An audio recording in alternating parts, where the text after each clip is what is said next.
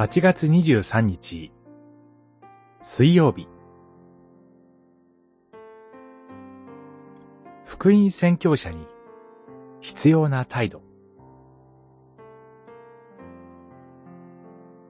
テモテへの手紙に、にしょう。若い頃からの情欲から遠ざかり、清い心で主を呼び求める人々と共に、正義と信仰と愛と平和を追い求めなさい。二章二十二節。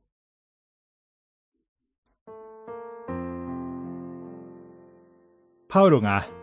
自分のもとに愛弟子テモテを呼び寄せるために書かれた手紙ですが、福音宣教者としての指南書のような内容になっています。こうしたところから、昨日の涙は、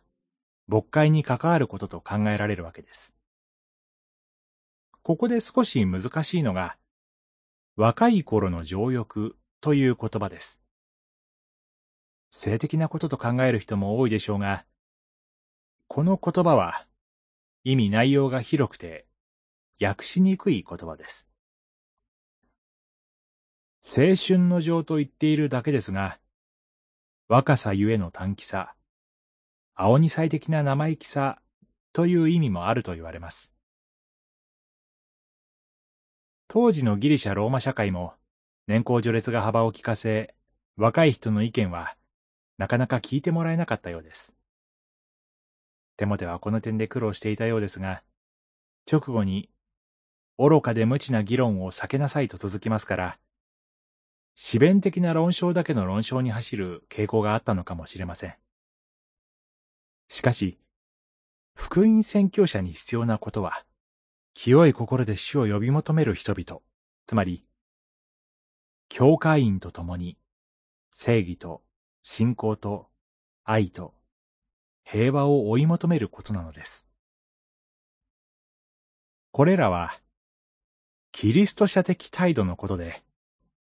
入和に教えることの言い換えと理解すると良いのです。